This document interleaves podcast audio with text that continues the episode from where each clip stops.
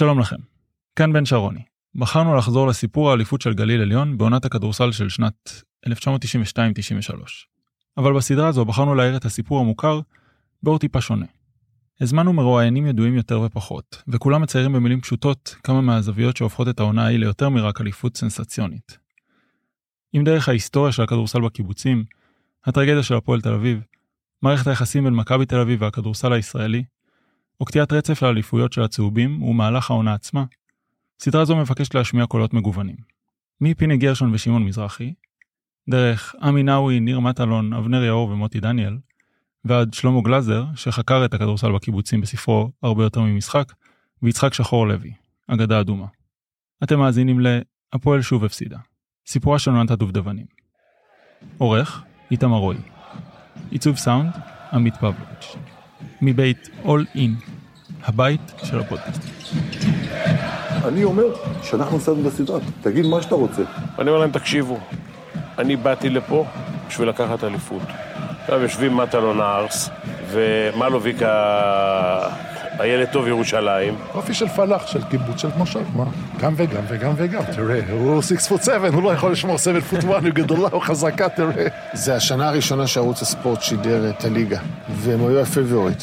ומכבי, כמה שהיא גדולה, אז כן, לכל אחד שהוא גדול, אז יש גם הרבה שמחכים בפינה. עזוב אותך, נו, יש שם פשעים, אתם לא מבינים איזה פשעים יש שם, אתם לא מבינים. מכבי מסתכלים רק על מכבי. עד היום. הם חושבים שמגיע להם, בגלל שהם מכבי תל אביב, הקבוצה של המדינה. איזה מדינה? מה מדינה? רשום עליהם, רשום על החולצה מכבי תל אביב. לא רשום פה מכבי נבחרת ישראל. אני אספר לך יותר מזה, לא יודע אם שחור זוכר, כן? אבל אנחנו באנו לאוסישקין, ובאוסישקין יש צפלין ובלונים, כחול לבן, באמצע המגרש, ומעיפים אליפות. פתאום ניגש אליי איזה מישהו ואומר לי, אריה קורא לך. אמיתי. אני חוזר לאריה, עכשיו אתה עומד מול אריה מליניאק. אתה עם הראש למטה כזה, כולך ביישן, אתה ילד. ואריה אומר לי, איך קוראים לך? אמרתי לו, ניר. ניר מה? אמרתי לו, ניר מטלון. שלום רב. כפי שהבטחנו, מגזין על האצבע, מספר 50, כולו בסימן ספורט. ספורט בגליל, ובעיקר בענפיו הפחות מוכרים. בתוכנית, כתבות על סובב גליל באופניים, כדורסל נערים בצל הבוגרים ורוגבי. אני מושבניק מתלמי יחיאל, פתחת רפיח. התחלתי לשחק בגבעת ברנר נוער מחוזית. זה לא קל, מתלמי יחיאל אין לך כמו היום ההורים מסיעים. זה הליכה של קילומטר וחצי במושב, תחנת אוטובוס, עוד שני אוטובוסים לגבעת ברנר, וואו. עוד קילומטר לאסם. ותחשוב בחורף אתה הולך שם, או בקיץ בחום, אבל אתה עושה את זה כי אתה אוהב כדורסל. ואנחנו עושים עונה טובה, גבעת ברנר, וה... כאילו הכל, אתה יודע, כאילו, שיש סיפורי סינדרלה כאלה, הכל כאילו מלמעלה, אני לא יודע איך להסביר את זה, אני בן אדם לא כזה מאמין, אני אוהב את ה... אתה יודע, אוהב אמונה, אבל לא כזה... כשאתה חושב אחרי הרבה שנים, אז אתה אומר לעצמך, תאר איך היית הולך לצפית, תאר איך היית הולך לאשקלון, תאר איך היית הולך למקומות אחרים, מה היה קורה? אני הלכתי לגבעת ברנר, נוער מחוזית, שזה הכי נמוך בארץ, וצחוק הגורל היה שבאותה שנה, אה, המבחנים לנבחרת הנוער של ישראל נערכו בגבעת ברנר. ואני זוכר, זה היה באמצע העונה, אבי דרעי אמר ביום שבת יהיו מבחנים לנבחרת הנוער של ישראל, מבחנים של הדרום, ואתם יכולים גם להגיע כי זה אצלנו בבית. אחרת גם ככה לא הייתי מגיע לשום מבחנים, תחשוב על זה. ואני עם אבא שלי נוסע יום שבת, עשר בבוקר, אה, מבחנים, מגיעים איזה 40, 50 שחקנים, סוסים, וואלה, הייתי דחליל. שחקנים טובים, שם אני זוכר דוד זגורי ואשר אבוטבול, שחקנים של שתי מטר עשר, זגורי היה מאשקלון, ואשר אבוטבול, אם אני לא טועה, מהפועל תל אביב. אותם בחרו ישר, אבל זה הסוף של הסיפור. הסיפור בגבעת ברנר היה שהמבחנים שנערכו שם, מליניאק ואפי בירנבום, עושים את המבחנים. ואני זרקתי שם, אני זוכר, עברתי את החצי, הייתי חוצפן, כי במושב הייתי עובר את החצי וזורק, וקולע. זה במושב. עברתי את החצי, וואלה, הגנות חזקות, זרקתי, פגעתי שם ב... לא זוכר איפה פגעתי, אפילו בקרשים למעלה, לא יכולתי לעשות סל. היו שם שחקנים מגיעים מנוער עילית, שחקנים טובים. ונגמר כל ה... אתה יודע, נגמרו המבחנים, וכולם יושבים, ואריה מליניאק, אני זוכר, אה, עומד מול כולם, ואומר, אה, איך אבא, בסדר? תמסור לו דש חם. וככה, אתה יודע, אסף, אמא עדיין אה, אחות, כן, יופי, תמסור לה דש חם. ואפי עומד לידו, ואז אריה בהכי פשטות אומר, דוד זגורי ואשר אבוטבול, יום שישי, תגיעו לבית הנבחרות. תודה רבה לכולם. וואלה. וואלה. והולכים, אני הולך אבא שלי ביציע, אני מחייך, מחייך אליי, אני מחייך אליו, כאילו... אין איש ציפיות. קבוצת הפועל הגליל העליון בכדורסל עושה כותרות לאחר שעלתה לגמר הפלייאוף העליון מול הפועל תל אביב. קהל אוהדים משולהב, צבוע אדום, מלווה ומריע לה בכל משחק. סוללת עסקנים, עוזרים, יועצים ומלווים, בולטת בנוכחותה ומעל הכל, זהו עסק המריץ כספים רבים. במחצית משחק הפלייאוף השלישי בין הפועל גליל עליון ומכבי תל אביב, זכה הקהל המקומי בצ'ופר ספורטיבי אמיתי. מחווה הוקרה שהעניקה הנהלת הקבוצה הבוגרת לקבוצת הנערים שזכתה שבוע קודם בגביע המדינה. ואתה בנבחרת הנוער של ישראל, סגל דרום צפון, אה, ואז באחד האימונים, בני שופר, אה, מנהל הקבוצה, ניגש אליי אחרי איזה אימון, אומר לי, ניר, תגיע לחדר אה, 302, ארי רוצה לדבר איתך. אמרתי לכולם, יאללה, חבר'ה, ביי, תודה רבה, היה לי כיף. אה, עכשיו, זה חבר'ה טובים, תשמע, מהצפון, מהדרום, אתה מכיר אנשים. ואני מגיע לחדר, אני נכנס, אני זוכר את זה גם כמו אתמול, אריה יושב על הספה, בני עומד אה, צד שמאל, אפי יצא מהמקלחת עם מגבת, ואריה אומר לי, שב. אני יושב, ואז אריה אומר לי כל מיני דברים, אה, מה הוא חושב עליי, כאילו, מה הוא רואה בי, אני יושב בהלם, וזהו, ואז הוא אמר לי, ראית שחתמתי בגליל, אני מאוד אשמח שתגיע הביתה, תדבר עם ההורים, ואני מאוד אשמח אם תבוא לגליל, לשחק בפועל גליל עליון, בנוער, קודם, ולאט לאט נראה מה, איך משתלשלים העניינים, אתה יודע, אבל תבוא. אבא שלי ישר אמר, מה פתאום? טוב, בסדר. הילד, הילד צריך לס- לסיים את הלימודים, מי שדחפה באמת זה אימא שלי. הם רבו אפילו, אימא שלי אמרה, תן לילד ללכת אחרי החלום. משחק הפלייאוף השלישי נגמר כידוע בניצחונם של האלילים האמיתיים, ברד ליף, אנדרו קנדי ודורון שפר. אך גם אלילים לא נולדים על פסגת האולימפוס. נערי הגליל העליון, מעבר להיותם בעלי כישרון טבעי לכדורסל, צריכים עוד הרבה נתונים אחרים שיעזרו לאותו כישרון להתפתח עד קצה גבול המיצוי שלו. כוח סבל, התמדה, שאיפה בלתי מתפשרת לניצחון, רוח קבוצה, למידה מכישלונות והרבה תמיכה מהמשפחה. אלו נתוני הפתיחה של 90% מספורטאי העילית בעולם. אריה מתקשר, הוא אומר, יום חמישי, אנחנו טסים. כאילו, לגליל. אני מתרגש טילים, למה? בחיים לא טסתי. אריה התקשר להורים וזה, קבע, יום חמישי טסים לגליל, או יום רביעי הוא התקשר, ושזה אמור להיות ביום חמישי, לא משנה. ואז הוא מתקשר יום למחרת, אני לא זוכר את ההשתלשלות בדיוק, היה אה, שביתה של אה, שדה דוב, אני יודע, שביתה של המטוסים, ואז ארי קובע איתי ב-845 בתחנה מרכזית. אני זוכר, אני ואריה מלא חיילים, עלינו ראשונים, אני בא לשלם, אריה נתן לי מכה. קיבלת כרטיס? מה פתאום, מה אתה משלם? קיבלת קבלה? המשכתי קדימה, התיישבתי בכיסא השני, אני מתיישב, אריה אומר לי, תגיד, אתה השתגעת, מה אתה יושב פה? בוא נשב בסוף, יש מלא מלא מקום. אז אנחנו הולכים לסוף, עכשיו אתה יודע, בסוף יש מקום, אבל רק לכיסא באמצע. כן. אז ארי התיישב באמצע עם הרגליים קדימה, ואני כל הדרך מכופף שם, שם יותר צר מהכיסאות של השתיים. אבל איך תגיד מילה, אתה כולך מתרגש. צהרי ה-15 באפריל, ומכפר בלום יוצאת חבורת נערים בני 14 עד 16 למשחק גמר גביע המדינה לנערים בכדורסל. כל אחד ותיקו מתייצב בשעה היעודה, והמבוכה מצוות הצילום מורגשת מיד. ללא גינוני טקס מיוחדים, זזים אל היעד, כשיתר השחקנים ממתינים בנקודות איסוף נוספות על הכביש הראשי.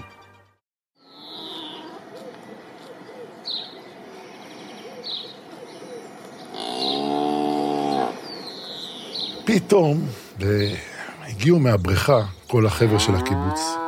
אתה מקבל שוק של החיים שלך. כולם מעשנים כמעט. וואלה. וואלה. קללות, צעקות, הכל פתוח, יש פתיחות, אתה בא ממושב. כאילו, אתה יודע, זה, זה חברה אחרת לגמרי. הם מגיעים, עושה ליונה, מי זה הטאוויל הזה, מה? אתה יודע, ואתה יושב מבוהל, אתה מסתכל ככה, לא יודע מאיפה זה בא לך, אבל מאוד מהר השתלבתי ב... השתלבתי, בוא נגיד, בכל המובנים, בכדורסל וגם בפלילי יותר של החבר'ה. של, ה... של הקיבוץ, מה שנקרא. אתה גדל קצת, תקבל ביטחון, אתה יודע, לפעמים אה, קצת פריצות ל... יש אה, סיפור גדול שתמיד אני מספר בגליל, תמיד שהיו פאנלים בגליל, אז פרצתי לבית הערכה עם חבר ניר שטרן. אני עבדתי בקיץ, הייתי עובד במטבח של הבית הערכה, אז הייתי משאיר את החלון פתוח, והיינו פורצים, אני ושטרן. יום אחד לקחנו דברים, כן? כל ה... אתה יודע, פס, פסקי זמן וזה, וירדנו והתחלנו ללכת, ומישהי מאחורה, שהיא הייתה אחראית על הערכה, אימא של מאיר דהדי, היא פתאום אומרת, אה, מה אתם חושבים בדיוק שאתם עושים? נראית אותנו קופצים מהחלון והולכים עם תיקים של אה, ספורט, ובפנים הדברים. אנחנו נעמדנו כמו בסרטים דום, שעה עשר בלילה, וניר שטרן דופק ספרינט, בורח, וצועק לי, מטלון, תברח. אני דופק ספרינט צד שני, תשמע, פחדתי. ואז הגענו לנעורים, אמרתי לו, שטרן, שמע, אני ילד חוץ. אני מפחד, יעיפו אותי, אני, אני בנוער. והוא אומר לי, אל תדאג, בוא. חזרנו אליה הביתה, דפקנו אצלה בדלת, היא פתחה את הדלת, ביקשנו סליחה, אנחנו מצטערים, החזרנו את הדברים. כמובן שבדרך החבאנו כמה דברים בשיחים, והיא הייתה הכי נחמדה בעולם, היא אמרה לנו, "אה, כל הכבוד, קחו פסק זמן וקולה, שיהיה לכם לדרך. התנאים בקיבוצים היו חריגים. מבחינה זאתי שברמת השרון, או בעפולה, או בחיפה, המגרש היה סגור, ומישהו היה צריך לשלם על החשמל, וכדורים זה וכן הלאה. זאת אומרת, אתה, יכול, אתה יכולת להתאמן, אתה כבר בגילים הרבה יותר צעירים, יכולת להתאמן רק עם מישהו, רק במסגרת הקבוצה. אם מישהו בא ופתח לך את המגרש ושם כדורים ואפשר חשמל ומים וכל העניין הזה. בקיבוצים המגרש פתוח. יכולת לבוא למגרש, בכל רגע נתון, להדליק את האור, לקחת כדור שבדרך כלל היה בקופסה ליד השולחן מזכירות, בארגז, ולשחק חמש שעות, וללכת, כל יום. זה שלמה גלאזר, שיחק בהפועל ניר דוד.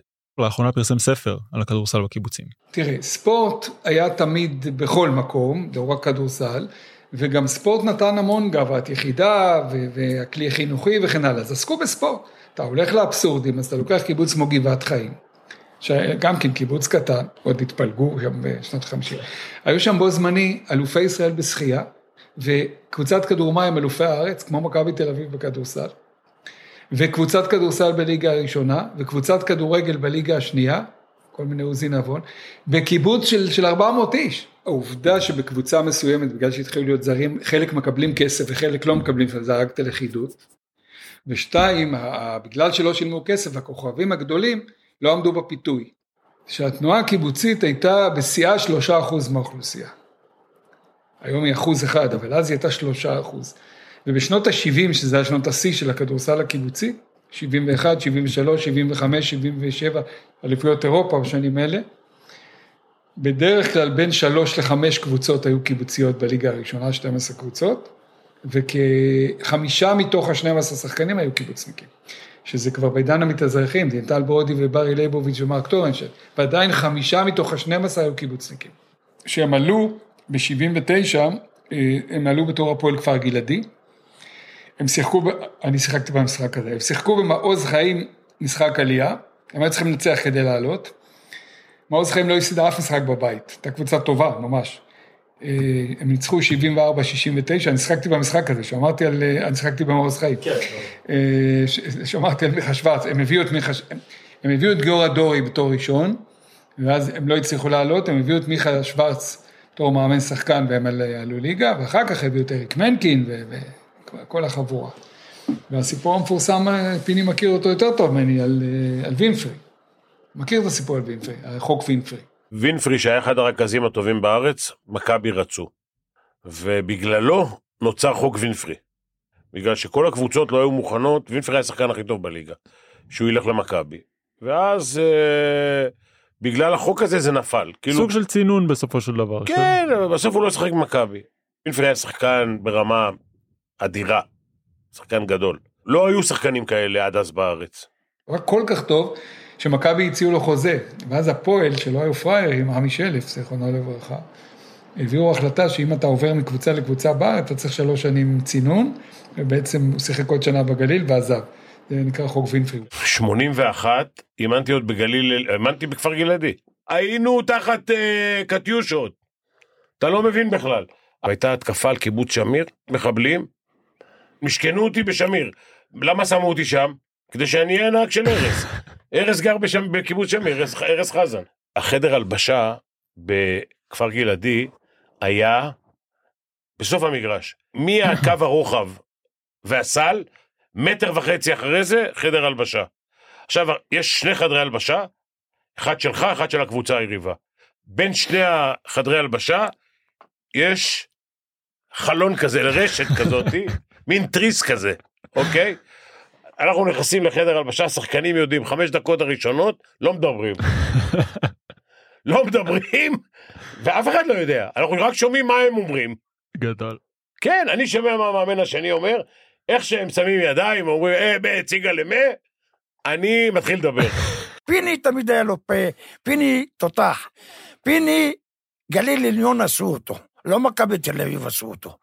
מי שעשה את פיני זה גליל עליון. לא, 81, 82, 82, 83, היו לי שתי עונות שם.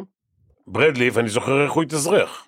אבל לומר היום את האמת, הוא לא יהודי. בוא נגיד ככה, בתל אביב הוא לא מקבל אזרחות.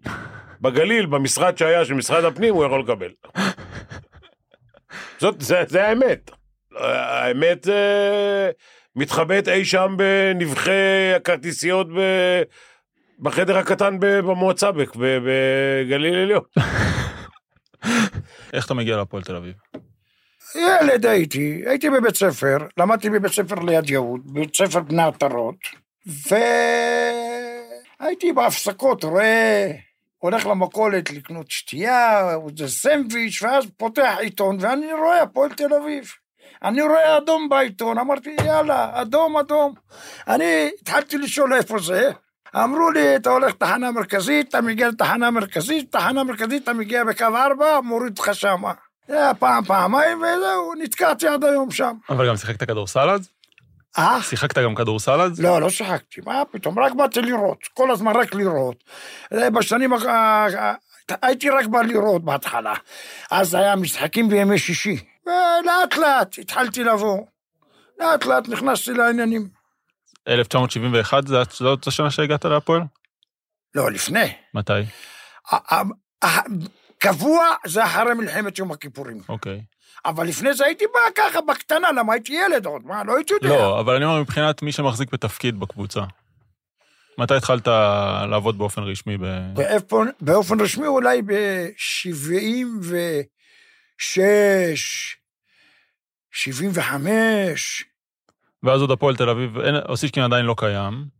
האושיסקין היה קיים, מה זה מאז? לא, אבל אתה עוד התחלת ללכת על... היית עוד שהפועל תל אביב היו בבלטות. עוד בבלטות, ואחר כך בנו אולם, ואחרי האולם קרה מה שקרה. הפועל תל אביב תמיד היו, היו בצמרת, תמיד הם היו. האם אתה הולך לאורך כל השנים, אתה רואה, היא הקבוצה היחידה במדינת ישראל שניצחה הכי הרבה את מכבי. באופן כללי, היחסים שלי עם מכבי תל אביב היו יחסים אה, כבדו וחסדו. אוקיי. זה לא, זה לא, זה לא יחסים, זה לא שנאה. שנאה לא, לא הייתה שנאה, אבל מה? כל אחד בחיים שלו, כל אחד עם האהבה שלו. למה מה?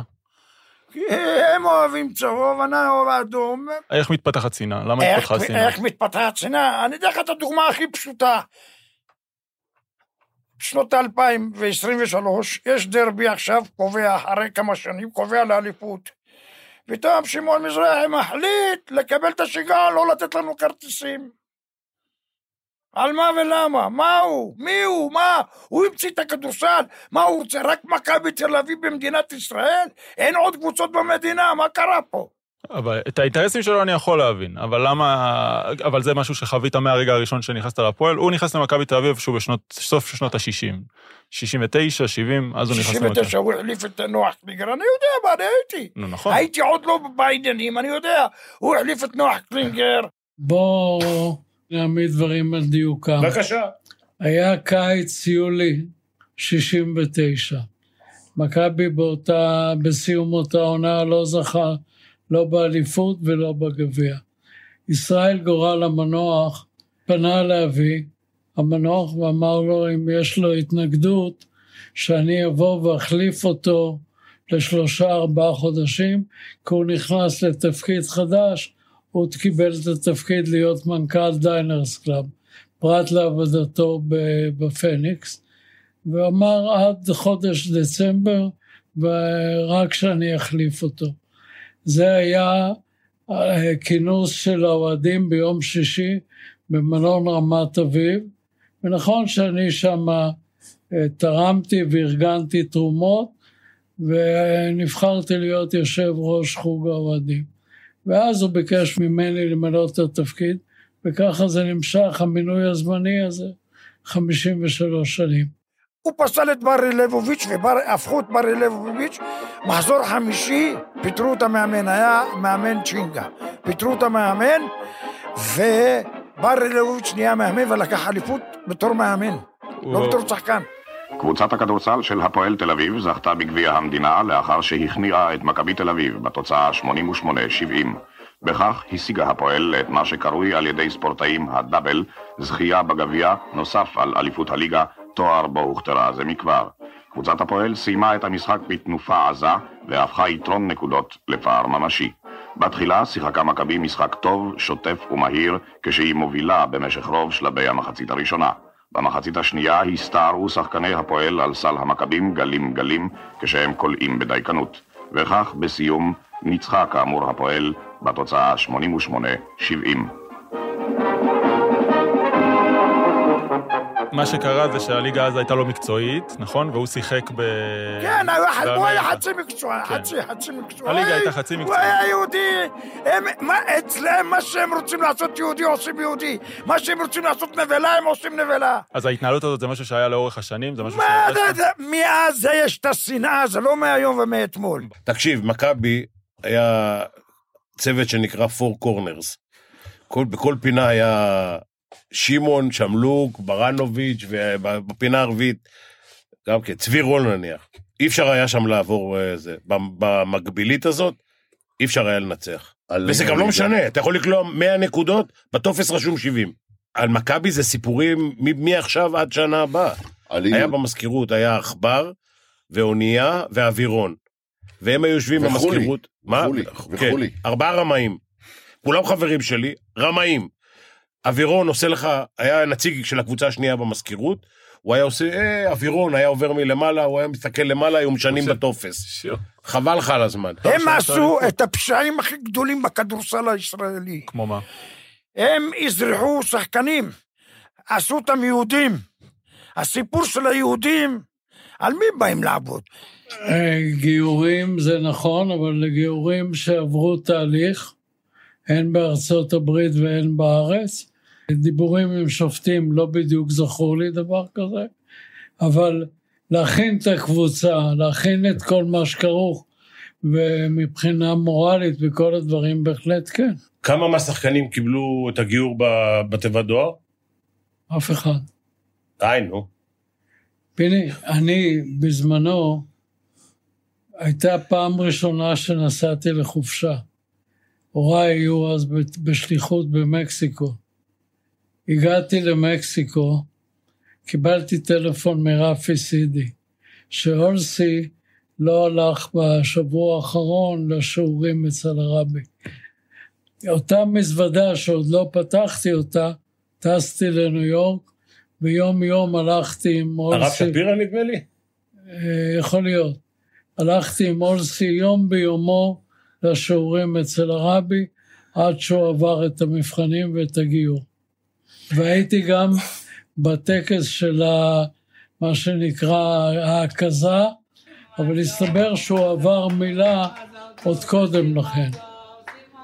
ולכן היו צריכים לעשות לו הקזה וירטואלית כזו. כבר אז היה הקזות וירטואליות? עשו לו הקזה, אבל מזערית. אני גם זוכר את השנה שברחוב מכבי, במגרש מכבי ישן, שאתה וצביקה הייתם במכבי דרום, ועל ההחלטה להפוך אתכם למאמנים. נוח קליגר בשפתו הציורית אמר, תראו, אתם שחקנים הרי לא תהיו, אז אולי תהיו מאמנים. שמעון טוען שזה הוא עשה. אז בסדר, אתה, אתה, אתה יודע מי עשה? לא משנה, ניתן, ניתן לשמעון קרדיט. ואז נסענו שלושה שבועות, היינו בווינגייט בקורס מאמנים, בקורס מדריכים. אחרי זה התחלנו לאמן, ילדים, נערים, פה, שם, זה, זה. באנו לרעיונות, ובקורס מאמנים אז היה רק אחד בארץ, והיה שתי מקומות לדרום, ארבע מקומות לצפון, שלוש מקומות למרכז הפועל, תשע מקומות לפריפריה ופה ושם. ואני ופיני, אחרי שנבחנו, הלכנו ושמענו את הדיון בפנים. היה גלעד ויינגרטן, היה... תגיד איפה התחבאנו, מתחת לשיחים. אה, אה, היה יעקב סנדלר, היה ויהושע רוזין. אז הם הלכו לקבל שם כל מיני אנשים, אה, אמר להם יהושע, תש... ואמרו, "אה, פיני וצביקה הם צעירים, הם יכולים לבוא בעוד שנה, בעוד שנתיים, אה, לאן אתם ממהרים? לא, לא סיימנו צבא עוד. ואז יהושע אמר להם, תשמעו, אני מסכים, הכל, הכל, הכל. שני אלה יהיו מאמנים, כל האחרים לא יהיה מאמן אחד. ואז אה, הייתי שחקן מכבי דרום, והגענו לקראת סוף השנה, ונדחה משחק בגלל הגשם, ונקבע המשחק הזה ליום שישי הבא, והמאמן שלנו, זוהר כהן, זיכרונו לברכה, הזמין מקומות באילת, זה היה כמו לנסוע לחוץ לארץ, וההנהלה באה וביקשה שאני אנהל את המשחק. הייתי תוך כדי זה בקורס המאמנים, והמשחק היה נגד מכבי נתניה בנתניה, וזה היה משחק להם קובע. התחילו לחצים, אם אנחנו מנצחים, נתניה יורדים. אם אנחנו מפסידים, פתח תקווה יורדים. והתחילו כל הבלגנים, ובאותה תקופה גם, אני ופיני נלחמנו על המעמד של המאמנים. השחקנים הוותיקים אז, דוד קמינסקי, יגאל וולדרסקי, זיכרונו לברכה, דני ברזילי, גרשי דקל, זיכרונו לברכה, הם היו מאוד חזקים, אבל הם היו לקראת סוף הקריירה, והם רצו להיות מאמנים שחקנים. ואנחנו התנגדנו שיהיה מאמנים שחקנים. ואז היה לנו משחק מכבי דרום נגד מכבי נתניה, משחק מאוד חשוב, ואני שחקן חשוב לקבוצה, החלטתי שאני לא משתף את עצמי, אבל אני גם את המשחק הזה, התחילו לחצים, ופה ושם לא ישנתי לילות, התחילו טלפונים, מרכז מכבי, מרכז הפועל, מרכז זה, מרכז זה. אמרתי, רגע, אני רוצה להיות מאמן, אני רוצה להיות בענף הזה, אני, אכפת לי ממנו, רוצה להיות בו בחמישים שנה הבאות. אין, לא מוכר, לא נותן, לא מעניין אותי כלום. ומצד שני, גם צריך להיות העיקרון שאני לא משחק ומאמן. ניצחנו את המשחק שם 20 הפרש, לא שיתפתי את עצמי שנייה. ואז שנה אחרי זה מינו אותי למאמן מכבי דרום, ופיני קיבל את ביתר תל אביב. אני אימנתי את ביתר, הוא אימן את דרום. היה לנו שחקן שלמד בחו"ל, זילברמן, והיה גשם, והמשחק נדחה, והוא לא התאמן כל השבוע. כאילו, הוא בא למשחק הראשון, ואחרי זה לא היה לנו ברירה, הוא לא התאמן כל השבוע, עשינו את המשחק בגשם, העבירו, כדי שהוא ישחק, העברנו את המשחק ממגרש של ביתר לסביון. אתה רוצה שאני אספר את זה? הנה, המנוול, גם ניצח אותי וגם עכשיו הוא הולך להשפיל אותי. לא, לא, לא, לא, לא, לא, לא, לא, אני עבדתי אז במוסך של אגד כבר. בעיר, אנשים הסתדרו. מישהו עבד בחברת חשמל, מישהו קיבל מניה באגד, אה, אה, מישהו עבד במשביר.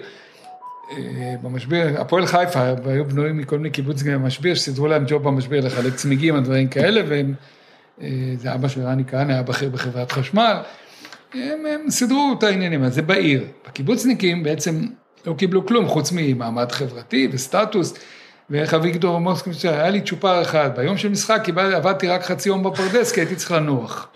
אבל זה היה התגמול, התגמול היה חברתי, הוא לא היה כספי. פיני התקשר אליי, וביקש ממני שאני אסכים, שמכבי תסכים, שהמשחק יהיה, הם יעבירו אותו לסביון. עכשיו, לי לא היה זכות באיגוד הכדורסל, מי שהיה כמובן שמעון מזרחי, ביתר הגישו בקשה לזה, שמעון מזרחי צלצל אליי, אמר לי, תשמע, הם הגישו בקשה לשחק את המשחק בסביון, אני חושב שצריכים להתנגד, הוא אומר.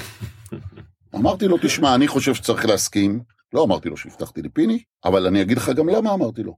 הם יביאו את אורי זילברמן גם אם המשחק יהיה על הירח בעוד שנה. בואו נשחק, זה מקסימום מגרש אה, ניטרלי, מה שיהיה יהיה.